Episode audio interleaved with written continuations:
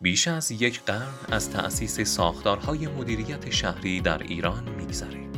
همچنین مدیریت شهری در ایران سابقه کهن داره.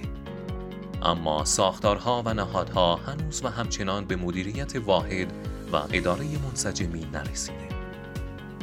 در سیاستخانی هفته چهل و هفتم سال درباره چالش های مدیریت شهری در ایران صحبت می. مدیریت شهری فراتر از ساختار و سازمان به مجموع نهادهای زیربط و زی نفوذ در اداره شهر اشاره داره و چگونگی تعاملات این عناصر با یکدیگر رو شامل میشه. نماد مدیریت شهری در ایران دو نهاد شوراهای شهر و شهرداری ها هستند که مهمترین چالش ها نیز به دلیل تداخل وظایف و دقیق نبودن نهادها ایجاد شده که مقدمات مسئولیت گریزی رو فراهم کرده. علاوه بر این دو نهاد با خیلی دیگری از نهادها در حوزه مدیریت شهری مواجهیم.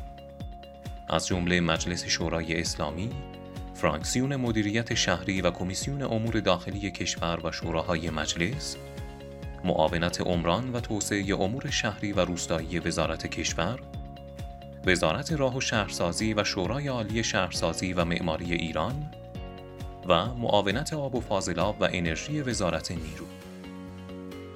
بنابراین شفافیت ساختارها و سازمانهای فعال در مدیریت شهری از ضرورتهای کارآمدی سیستم مدیریت شهری محسوب میشه. سیستم غیر متمرکز مدیریت شهری از تعدد نهادها و سازمانهای این حوزه دچار آسیبه. برخی از این آسیبها و مشکلات رو با هم مرور کنیم. تعدد دستگاه های مدیریت شهری باعث ایجاد ناهماهنگی و تعارض بین نهادها شده.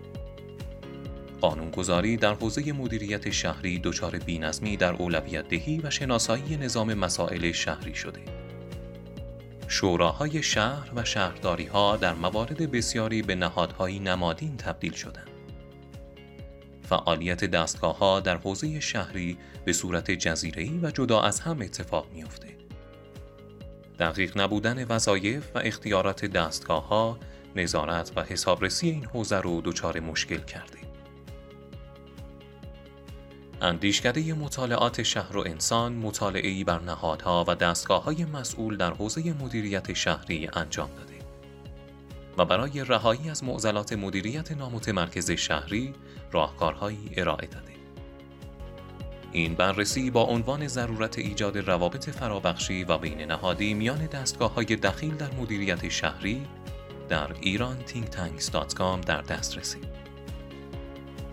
ممنون که سیاستخانی این هفته رو همراهی کردید و جامعه اندیشکده ها رو با نظرات خودتون یاری میرسونید.